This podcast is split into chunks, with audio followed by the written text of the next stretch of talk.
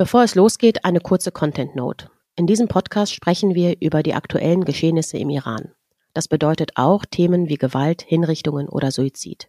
Bitte passt beim Hören auf euch auf.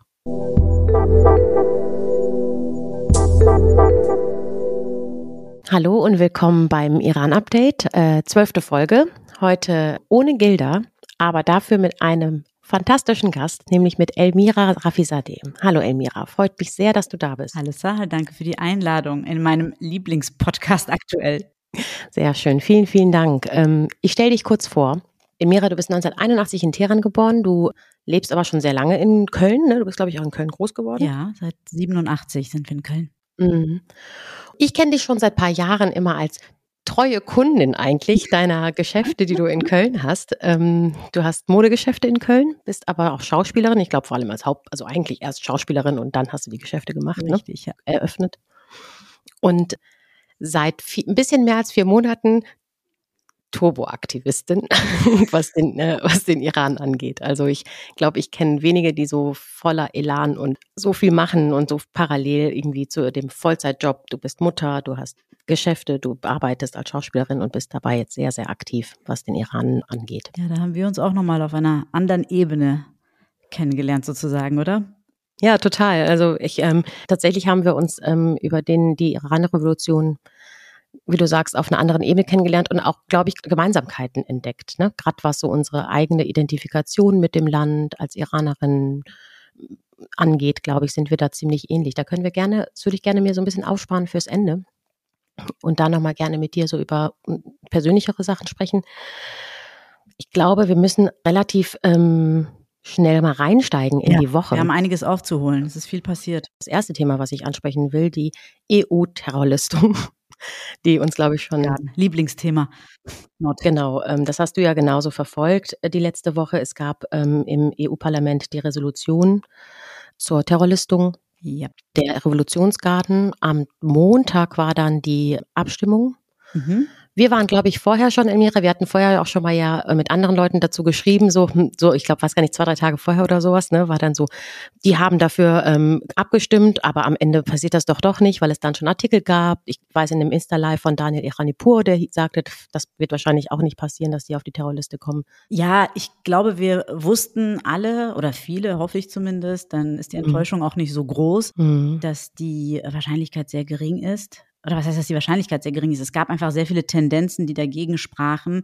Nichtsdestotrotz hat es uns und viele aus der Diaspora überhaupt nicht davon abgehalten, da weiterhin Druck aufzubauen mhm. und Druck zu erzeugen, weil auch sonst wäre aus meiner Sicht die Resolution im EU-Parlament nicht so erfolgreich gewesen. Mhm. Weil die war ja zunächst mal der erste Schritt und deswegen waren ja auch über 12.000 Demonstranten, Demonstrantinnen in Straßburg vor dem EU-Parlament. Und ich glaube, die haben drei Tage dort getagt, vom 17.01. bis zum 19.01. und natürlich auch mit anderen Themen, aber einen ganzen Tag ging es nur um das Thema Iran. Und dann ging es auch nicht nur um die Terrorlistung, sondern da wurde auch über Sanktionierungen gesprochen gegenüber Raisi, dem Präsidenten, oder mhm. Khamenei, dem Revolutionsführer und eben auch andere Themen. Und ich denke nicht, wenn der öffentliche Druck oder der Druck grundsätzlich aus der Diaspora so stark wäre und auch von vielen PolitikerInnen und AktivistInnen, also da zählen ja viele hinzu, dass das auch dort vielleicht gar nicht so diese Platzierung gefunden hätte. Aber dadurch haben wir schon einen, sind wir schon einen Schritt weitergekommen, sagen wir so. Und ähm, im Anschluss aber Montag ist natürlich dann die eigentliche Abstimmung gewesen der EU-AußenministerInnen. Hm. Und ich glaube, das Skandalöse an der ganzen Geschichte ist, dass dann eben Tage vorher, bevor es überhaupt zu dieser Abstimmung kam, dann eben äh, der iranische Außenminister zum einen öffentlich sich ja aufgebrüstet hat, dass und sich seiner Sache auch sehr sicher war, dass es diese mhm. Abstimmung, dass die überhaupt nicht zum Erfolg führen wird. Er hätte ja schon die Zusicherung erhalten vom Außenminister äh, Billström aus Schweden und vor allem Josep Borrell. Und ich glaube, da ist bei uns allen wirklich das Blut zum Kochen geraten, kann es nicht anders sagen, äh, mhm. auch bis heute noch. Ähm, ich glaube, das mhm. wird sich auch noch länger ziehen, weil wir natürlich alle uns gefragt haben, okay, wie kann Herr Borrell und der andere Kollege aus Schweden jetzt schon, bevor die Abstimmung stattgefunden hat, A, äh, sowas überhaupt publik machen oder publik machen lassen. Ich meine, es gibt zwar keine Bestätigung, dass sie es gesagt haben, es behauptet ja der Außenminister des iranischen Regimes, aber sie haben es auch nicht dementiert. Und ja, Borrell steht in sehr scharfer Kritik, glaube ich, nicht nur bei uns in der Diaspora, sondern auch bei vielen PolitikerInnen. Und auch bis heute, also absolutes Unverständnis bei mir. Ich ähm, kann ich natürlich verstehen, dass auch sehr viele enttäuscht sind, aber ich sage es ja immer wieder, wir dürfen uns davon nicht demotivieren lassen. Ich glaube, der politische Wille ist irgendwo auch da bei manchen und da muss man weiter ansetzen und den Druck weiter erhöhen. Also der iranische Außenminister, also es gab diesen diese geschlossene Sitzung im Parlament, dem iranischen Parlament am Tag vor der Abstimmung. Ne? Genau, das war am 22. soweit ich weiß, genau. Und der iranische Außenminister Abdul, Abdul Lohian, ich habe immer Probleme mit seinem Namen ähm, und mit seiner Person. Ähm, mit der Person haben wir alle Probleme. da, da kannst du, du kannst ja am Ende wirklich, das ist ja auch das, was wir ja uns auch immer wieder so äh, versuchen daran zu erinnern, alles, was von denen kommt, musst du sowieso erstmal in Frage stellen, was wahr dran ist oder nicht. Gleichzeitig hast du bei Borrell natürlich einfach auch, ich meine, der hat genug O-Töne gegeben, es ist nicht ja.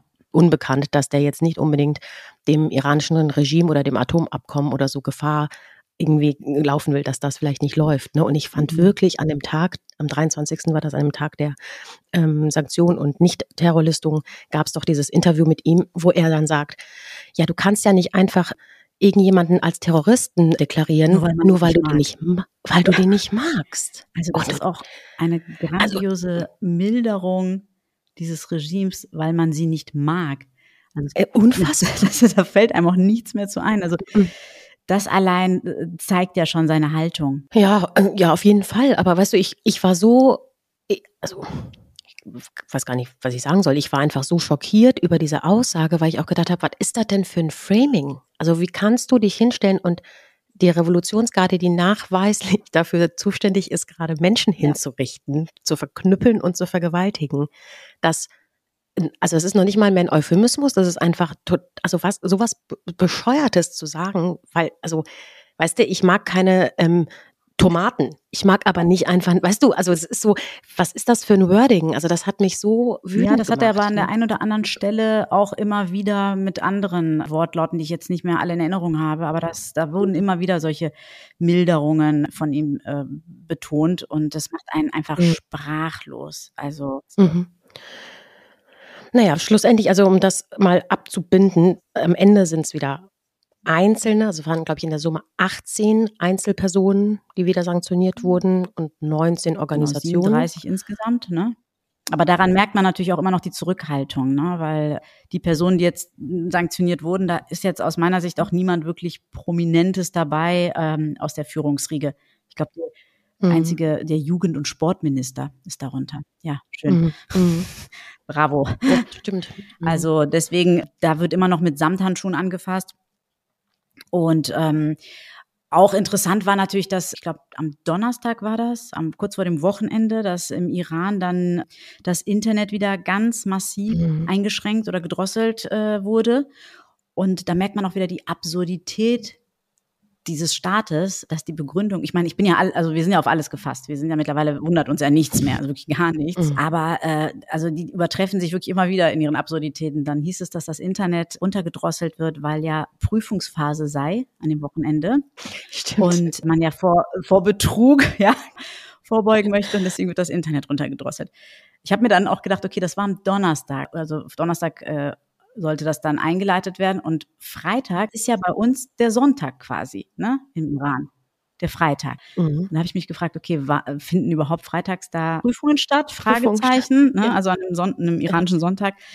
Aber gut, davon mal unabhängig, ähm, naheliegend war natürlich oder ist, dass freitags immer die ganz, ganz massiven Proteste immer noch in Sahedan stattfinden. Und die sind momentan immer noch ununterbrochen, sehr, sehr aktiv und sehr präsent. Und äh, ich glaube, uns macht das alle, uns berührt das wirklich alle, wenn wir diese Bilder sehen aus Sahedan, wie die Menschen wirklich in einer überwältigenden Masse immer noch auf die Straße mhm. gehen nach dem Freitagsgebet und das, obwohl gerade die Belutschen dort äh, so heftige äh, Repressalien ausgesetzt sind.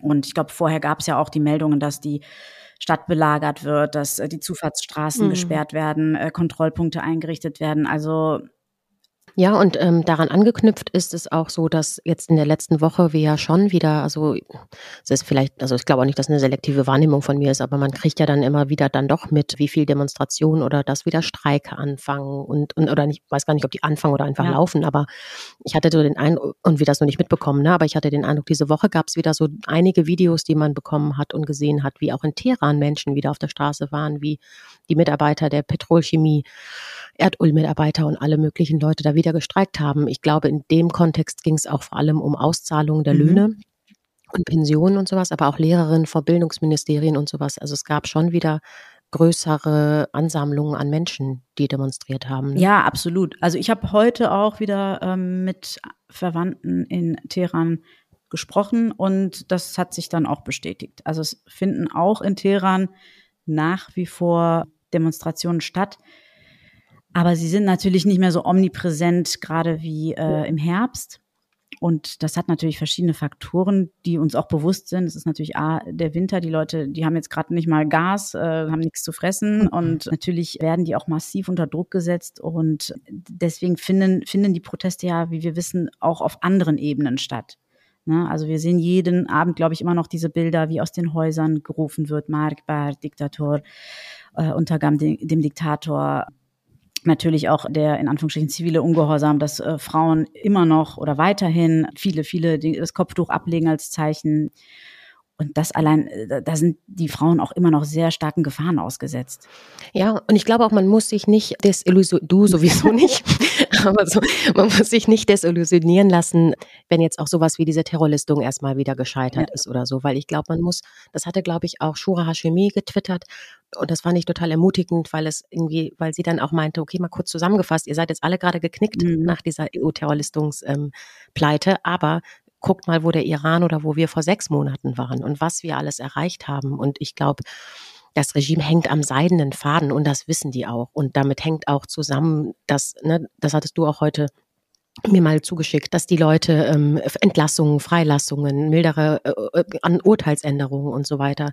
Ich glaube, das hängt alles damit zusammen, dass die auf einmal die Korrespondentin der AED wieder reinlassen oder Journalisten wahrscheinlich, ich weiß nicht aus welchen Län anderen Ländern, die da ähm, jetzt auch berichten dürfen, aber das hängt dieses Good Face das ist so ein bisschen ne? Zuckerbrot und Peitsche, würde ich sagen. Ne? Also auf der anderen Seite will man immer noch dieses Bildnis wahren, wieso wir wir sind wir sind ganz tolerant und äh, dieser Rechtsstaat, der ja auch keiner ist, dass dann immer wieder so punktuell Leute freigelassen werden. Trotzdem dürfen wir nicht vergessen, es sind immer noch 20.000 Menschen im, in Haft. Und deswegen ist das natürlich nur ein heißer Tropfen auf dem Stein. Aber es, es, es soll natürlich die Bevölkerung äh, ansatzweise beruhigen oder äh, die Situation abmildern, wenn Menschen freigelassen werden. Natürlich freuen wir uns über jede einzelne Freilassung. Das ist gar keine Frage. Jedes Menschenleben was, was nicht in, in den Gefängnissen sitzen muss, ist für uns ein, wirklich ein Gewinn. Aber auch zum Beispiel mit Katharina Willinger, der ARD-Korrespondentin, mhm. die jetzt, wie offenbar auch andere internationale Journalistinnen, wieder einreisen dürfen. Da bin ich ganz, ganz skeptisch. Also ich frage mich auch die ganze Zeit, welches Kalkül dabei verfolgt wird, weil dieses Regime macht nichts ohne ein Kalkül.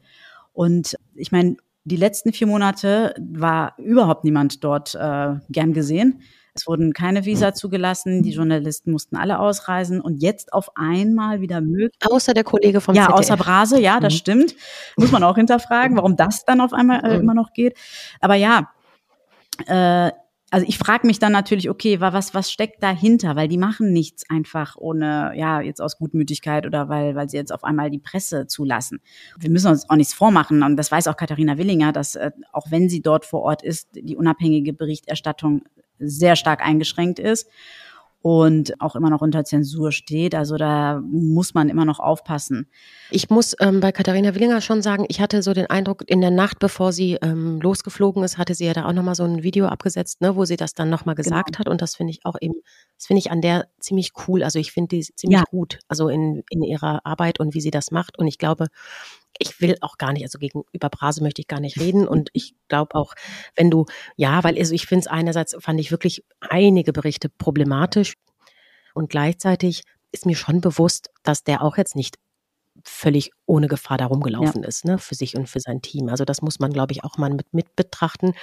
Aber ich glaube, bei Katharina Willinger ist nochmal der Unterschied dazu, die war ja die ganze Zeit auch mhm. draußen also die war die ganze Zeit nicht im Iran und jetzt plötzlich darf sie und die hat die ganze Zeit kritisch mhm. Bericht erstattet und will das auch weitermachen und sagt das und kündigt das auch so an, kurz bevor sie dahin fährt. Und ich habe, gab ja, ich weiß gar nicht, was Tagesschau, Tagesthemen, mhm. Tagesthemen wahrscheinlich, wo sie ähm, da auch nochmal irgendwie zugeschaltet war in so einem sechsminütigen ähm, Gespräch und ich hatte nicht das Gefühl, dass sie Regimepropaganda reproduziert. Ne? Aber ähm, also deswegen, also das, ich finde das auch wahnsinnig mutig und ich glaube, dass das einerseits auch dieses, was du meintest mit Zuckerbrot und Peitsche. Auf der einen Seite gibt es Freilassungen und so weiter. Es gibt keine Hinrichtungen gerade und sowas, ne, irgendwie. Und von keinen, die wir wissen. Ja, exakt.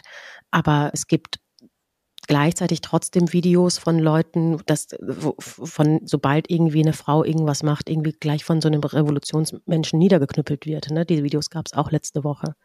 Ja, also man muss einfach weiter beobachten und gucken, wie es weitergeht. Aber für mich ist es schon mittlerweile so ein, ich glaube, denen geht auch die Düse.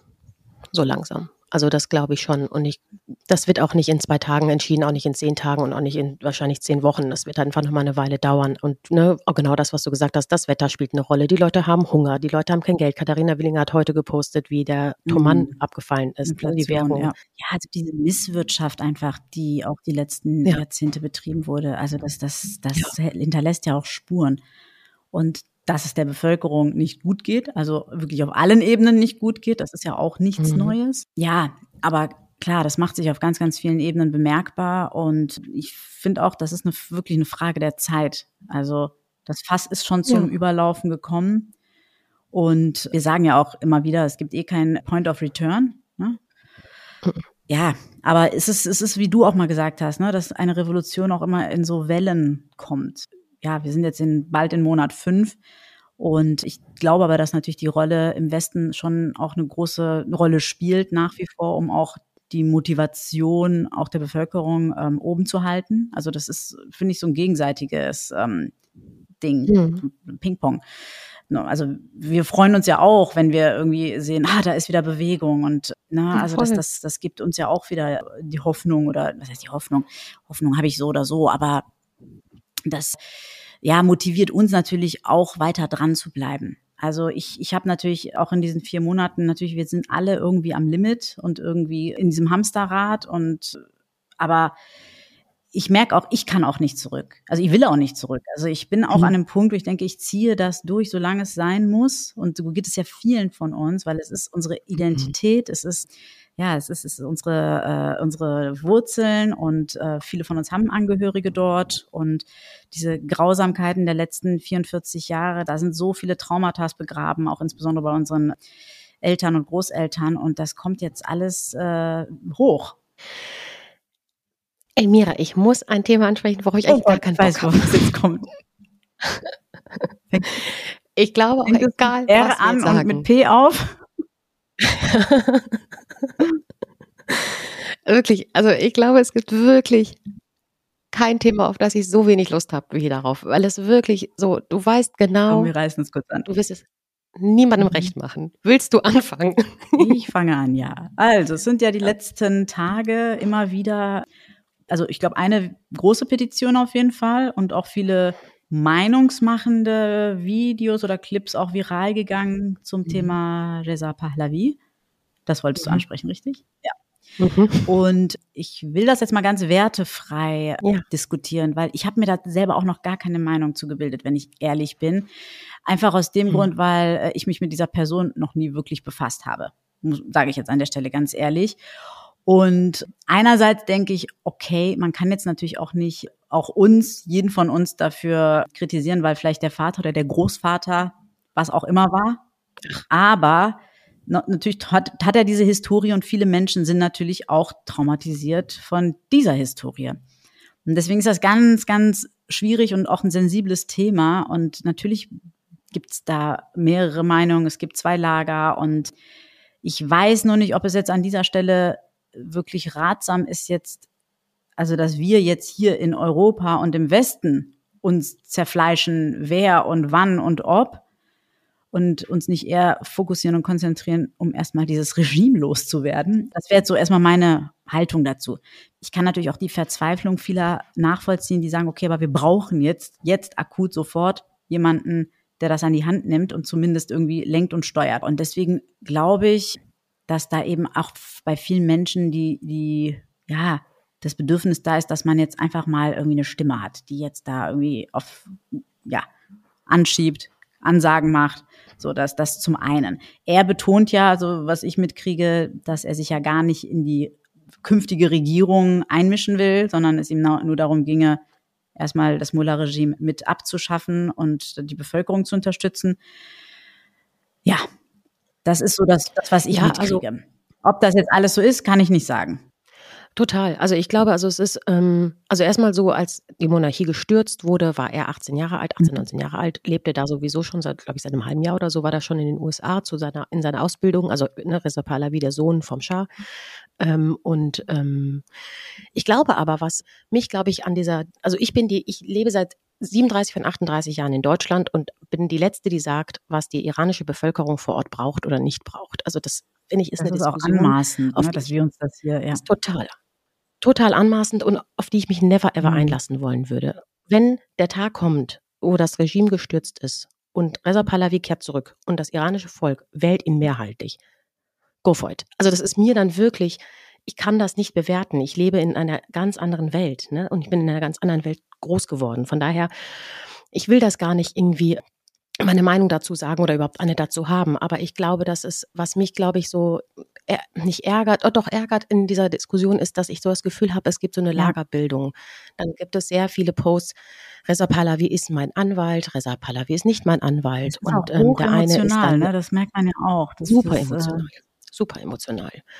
Und ich habe den Eindruck aber, und das ist aber wirklich eine rein persönliche Einschätzung, die jetzt nicht irgendwie, die ich jetzt nicht belegen kann, aber ich habe so den Eindruck manchmal aus Erfahrung mit Gesprächen aus älter, mit älteren Generationen, meiner Elterngeneration, vielleicht auch noch so die, die ein bisschen älter sind als mhm. wir, dass die auch einfach andere Erfahrungen gemacht haben und es auch okay ist, wenn sie sagen, wir hatten tolle Erfahrungen unter dem Schah. Du musst aber auch schlucken, dass der andere sagt, wir hat aber nicht, weil wir eben Opposition waren. Und ich habe manchmal den Eindruck, diese Generationen sind in der Diaspora, die darüber noch mhm. diskutieren und sprechen und sowas. Und ich habe ein bisschen die Hoffnung, und das meine ich wertneutral gegenüber Reza Pahlavi, dass die 50 von 80 Millionen Menschen, die im Iran aktuell leben, die unter 30 sind, da überhaupt keine Manschetten mehr dran haben. Dass die einfach dazu wahrscheinlich, ne? Null. Genau, und das ist, glaube ich, ähm, und diese Menschen werden hoffentlich in einem freien Land dann entscheiden. Ne? Also ich glaube, dass das muss, ich wünschte mir nur, dass mir am Anfang dieser Revolutionsbewegung in der Diaspora jedenfalls war so diese ganze Einigkeit, wir sind alle zusammen und so, und das wäre toll, wenn das einfach bis zum Ende jetzt mal beibehalten ja. würde und man irgendwelche möglichen Opposition, Koalitionsgedanken vielleicht erstmal beiseite legt. Und das hast du aber auch gesagt, und das kann ich auch verstehen, dass man trotzdem eine starke Stimme vielleicht im Ausland mhm. braucht, die sich stark macht. Und man muss auch bei entweder Antipathie oder Sympathie sagen, Reza Pahlavi habe ich jedenfalls noch nie gehört, dass er gesagt hat, er will eine Monarchie zurück. Ne? Das hat er noch nie in einem Interview gesagt. Er sagt immer Freiheit, säkulare Demokratie, freie Wahlen, Menschenrechte und so weiter. Der ähm, sagt ja nicht, ich möchte gerne wieder meinen Thron mhm. zurückhaben. Ne? Also ich glaube, da ist viel Projektion, da ist viel, was du sagst, Traumata, Erfahrungen, die da mitspielen, die vielleicht ihm auch Worte in den Mund gelegt werden, der entweder gar nicht sagt. Aber ich glaube, am Ende sollten wir einfach versuchen, alle das gleiche Ziel zu haben, nämlich diese Mullers ja. zu kicken und einfach ein freies Land zu haben. Ne? Also ich glaube, mehr kann man zu dieser ganzen Debatte um Reza Pahlavi wahrscheinlich, oder ich jedenfalls möchte da nicht großartig mehr sagen zu. Ne? Ja, das ist es. Also ich habe da auch das Thema bis jetzt auch in, bei mir sehr ausgeklammert. Ähm, ich dachte, ich will mich damit jetzt gar nicht befassen. Das ist jetzt gerade gar nicht der Fokus. Mhm. Lass uns mal auf andere Dinge konzentrieren, weil äh, mhm. sonst sind wir hier in unserer eigenen Bubble die ganze Zeit damit beschäftigt, wer, wie, was, wo. Aber ich hoffe auch, dass, dass wir mehr uns als Einheit und Zusammenkunft weiter formieren. Ich hätte zum Beispiel mhm. in dieser, in dieser Koalition, die ja dann doch keine war, die sich gebildet hatte. Das war zum Beispiel irgendwie so eine, so eine einigermaßen gesunde Mischung. Ne? Ich meine, da war er auch mit integriert und da hat man natürlich auch irgendwie gedacht, hm, komisch. Aber auf der anderen Seite war das so durchmischt von ne, verschiedenen Sparten, Künstlerin, Fußballer, äh, Aktivistin und ja, okay, dann halt eben auch der, so ungefähr, ne? Also das war ja auch von vielen so das Mindset, weil alle aus einer anderen Ecke kamen und aber alle gesagt haben, okay, wir haben aber ein Ziel. Und so sollte es ja auch ja. eigentlich sein, ne? dass wir alle ja. gemeinsam sagen, okay, wir haben alle eine andere Prägung oder vielleicht auch eine andere, keine Ahnung, politische Haltung, aber wir haben ein gemeinsames Ziel, das ist der Sturz des Mullah-Regimes. So, und danach helfen wir der Bevölkerung, sich selbst zu formatieren und selbst äh, eine Regierung aufzubauen und selbst zu entscheiden. Weil das ist ja letztendlich das Ziel, diese Selbstbestimmtheit wieder zurückzuerlangen. Ja, total. Emira, lass uns mal zum Schluss über, über ein bisschen über dich sprechen. Das Format nicht nur 30 Minuten lang. Wir machen immer eine kleine Ausnahme, wenn Gästinnen okay. da sind. Das hatte ich ja ganz zu Beginn angesprochen. Wir, also wir beide haben so die bisschen die Gemeinsamkeit, dass wir irgendwie entdeckt oder nicht entdeckt haben, wir wussten schon, dass wir Iranerin sind, aber so ein bisschen engeren Bezug plötzlich dazu empfunden mhm. haben, dass man sich plötzlich identifiziert hat. Bei mir war das oft so, dass ich immer gesagt habe, es gibt keine Grenzen, wir sind immer eine Welt und wir müssen uns für alle einsetzen und so. Und plötzlich siehst du dich in einer Situation, wo du denkst, okay, ich mache erstaunlich viel mehr als für was anderes, ähm, gerade was den Iran angeht. Und das hat uns doch alle so bewegt. Ne? Wie hast du das empfunden? Du hast ja auch wirklich Familie im Iran noch und hast ja auch noch einen ähm, noch engeren Bezug zum Iran, glaube ich, als ich. Also ich glaube, wir alle haben irgendwie irgendwo einen Bezug, ob wir jetzt Verwandte dort haben oder hm. nicht. Wir merken ja jetzt auch, und das merke ich ja auch, auch ich meine, du bist ja auch super engagiert und in, an diesem Thema dran. Ich danke dir auch so sehr, dass du diesen Podcast gegründet hast, weil das ist auch wirklich wöchentlich immer mein kleiner Anker, diesen Podcast zu hören hm. und auch weitere so Stationen, die sich jetzt so gebildet haben daraus. Und also ich persönlich habe den Iran irgendwie verdrängt. Ne? Ich habe meine, ich will jetzt nicht sagen, meine Herkunft verdrängt, aber ich, ich bin ja hier so assimiliert und so eingedeutscht und ja, bin hier irgendwie sozialisiert. Und klar habe ich meine Verwandten und man hat diesen kulturellen Background. Aber das, was dort über Jahrzehnte passiert ist, so schrecklich sich das jetzt anhört, aber man hat sich irgendwie damit arrangiert. Ne? Genauso wie die Menschen vor Ort sich damit in irgendeiner Weise arrangiert haben, aber nur indem sie ein Doppelleben führen. Und das weiß ich ja auch von allen, mhm. die dort leben oder von auch insbesondere mal, nicht nur meiner Verwandtschaft, das, das ist einfach Fakt, dass die Menschen das öffentliche Gesicht haben und das Gesicht äh, hinter verschlossenen Türen, wo mhm. sie versuchen, ihre Freiheiten trotzdem auszuleben. Und du hattest äh, beim letzten Podcast auch, ich glaube, war das der letzte oder vorletzte, hast du ja auch unseren Film Teheran mhm. Tabu empfohlen. Äh, da spiele ich ja die Protagonistin und dieser Film ist so exemplarisch dafür, weil da geht es genau um diese Doppelmoral in diesem Gottesstaat. Der wird übrigens jetzt zur Berlinale nochmal gezeigt im Februar. Freue ich mich sehr drüber. Und ja, also mir tat das immer wahnsinnig weh, wenn ich, äh, ich bin bis 2017 noch in den Iran gereist, weil, wie gesagt, alle meine Verwandten dort noch leben. Ich bin mit meiner Mutter, die ist alleine mit mir nach Deutschland damals gekommen. Und da war sie, glaube ich, ja, 24 Jahre jung. Ich war fünf und ähm, ja, komplett bei Null hier angefangen. Und aber genau, mich, mich hat das immer geschmerzt, wenn ich dort war und eigentlich wusste, okay, ich bin aber auch in zwei Wochen wieder in Freiheit. Ne? Also mhm. ich habe dort einfach das Potenzial gesehen, die jungen Leute, die sich nach was sehnen und oder ja nach ihren nach diesen Freiheiten einfach sehen. Die haben mich so banale Sachen gefragt, wie ja wie, wie schmeckt denn äh, ähm, was war das denn nochmal hier? Wie, wie schmeckt denn ein Burger King Burger? So, also ich meine, das ist so, so banal. Ich meine, die haben natürlich ganz viele, ähm, sagt man, Nachahmungen dieser ganzen, äh, ja, westlichen Fastfood-Ketten. Aber das ist für die diesen Taste, den sie nur über, über Bilder mhm. und äh, ne, über Medien kennen, aber nicht wirklich schmecken können. Und die haben mich so gelöchert immer mit solchen Fragen und, äh, ne, und das ist dann so Sachen, die für uns so völlig selbstverständlich sind und dort einfach nicht gelebt und ausgelebt werden können bis hin zu natürlich auch diese wahnsinnig hohe Arbeitslosigkeit. Und ich habe alle meine äh, Angehörigen haben studiert und haben akademischen Background und am Ende können sie nichts davon wirklich ausführen oder ausleben. Aber ja, also grundsätzlich jetzt äh, mein, mein äh, Kontext oder die, die Erfahrung, die ich jetzt natürlich über die letzten Monate noch mal gemacht habe, ist, dass wir viele, viele Hinrichtungen in meinem Umfeld schon ähm, erlebt haben.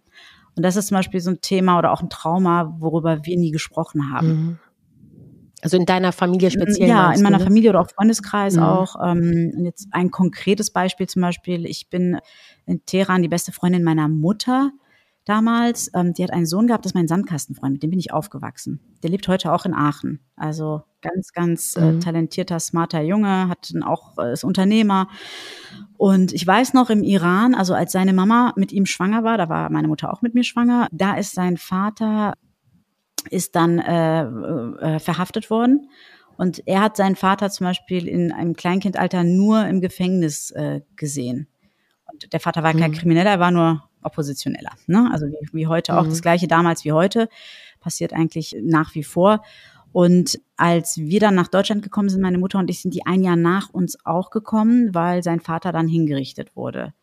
So, das heißt, er hat seinen mhm. Vater nur dort, wie gesagt, sowieso nur vielleicht im Wochentag, wenn gut ging, äh, gesehen äh, aus dem Gefängnis heraus. Irgendwann ist der Vater hingerichtet worden und die sind dann auch nach Deutschland geflohen.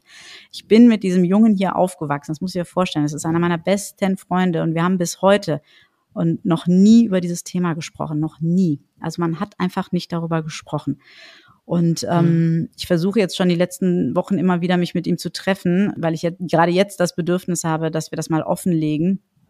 Ich hoffe, er ist mir jetzt nicht böse, dass ich in diesem Podcast darüber spreche ohne es vorher mit ihm persönlich ausgetragen zu haben. Aber das ist jetzt exemplarisch dafür, dass es ganz viele dieser Geschichten gibt, weil auf der Basis habe ich in den letzten Wochen mit so vielen Freunden gesprochen und auch immer in so einem Nebensatz, ja, mein Bruder ist auch hingerichtet worden. Äh, ja, ja, mein, mhm. äh, so, so, also das habe ich jetzt in den letzten Wochen so oft gehört und das sind alles so Geschichten von Menschen, die mir sehr nahestehen, von denen ich das gar nicht wusste und dass auf einmal jetzt äh, so ein Schweigen gebrochen wird. Ne?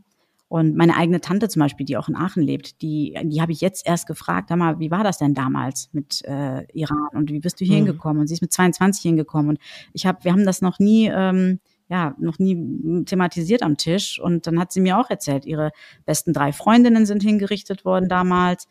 Und deswegen hat sie dann irgendwann, ne, mhm. äh, bei Nacht und Nebel ist sie dann raus aus dem Land. Und das sind, wie gesagt, mhm. wir, wir haben alle diese Geschichten. Es gibt keine wissenschaftlichen Belege dafür, aber es ist, kannst du wirklich empirisch beweisen, kannst jeden Iraner hier im Exil ansprechen. Jeder oder jede hat mindestens eine Historie im engeren Umfeld, was mit Hinrichtungen zu tun hat. Und äh, ich finde das, ich finde das Makabere daran, entschuldige, dass ich unterbreche, das, ich finde das Makabere daran ist nicht nur, also ich glaube, es ist einerseits dieses Trauma, man spricht mhm. nicht darüber und man kommt vielleicht auch selber nicht mehr auf die Idee, danach ja. zu fragen, so, ne, weil man ganz groß geworden ist. Aber ich finde das Makabere daran ist auch, dass es keine große Überraschung ja. darüber gibt. Also weißt du, das ist so, ja, ja so als, halt wenn so. man über den Tatort am Sonntag redet. Ne? Also ja, ja, mhm. weil für uns ist das genau. selbstverständlich. Wir, wir kennen, also wir sind damit aufgewachsen. Mhm. Ne?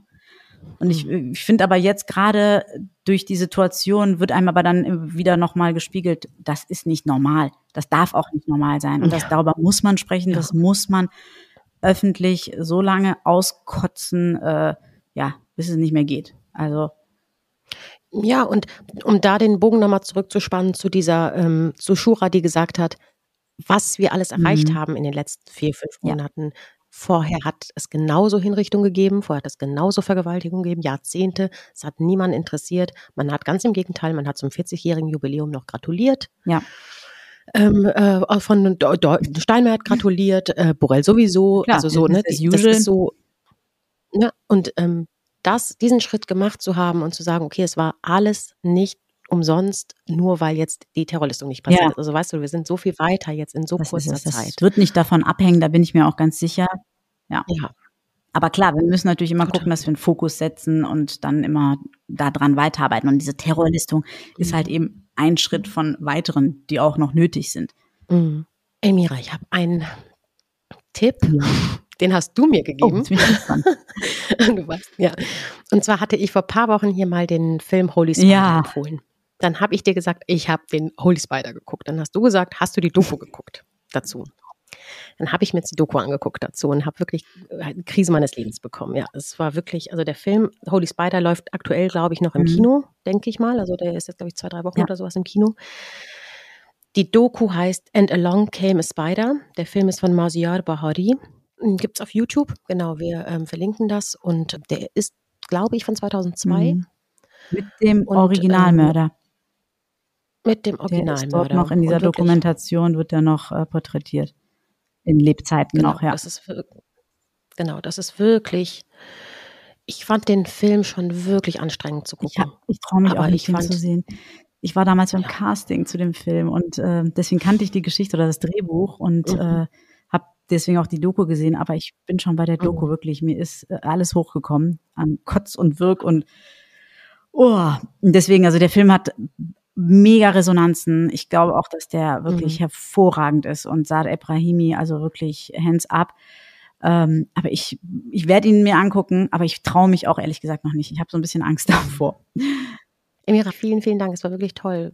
Tausend Dank, dass du dabei warst. Danke für die Einladung. Danke, dass ich dabei sein darf. Danke auch an alle da draußen, die nach wie vor wirklich ihre Stimmen erheben, sich einsetzen, organisieren, machen, tun.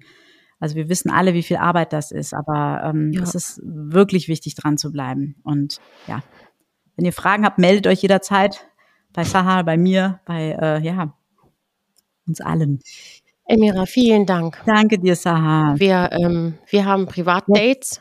Ja, wir sehen uns nächst wieder und ähm, vielen Dank für, für alles, für deine Arbeit und dafür, dass du heute Danke, danke. danke. Tschüss. Tschüss. Bye, bye.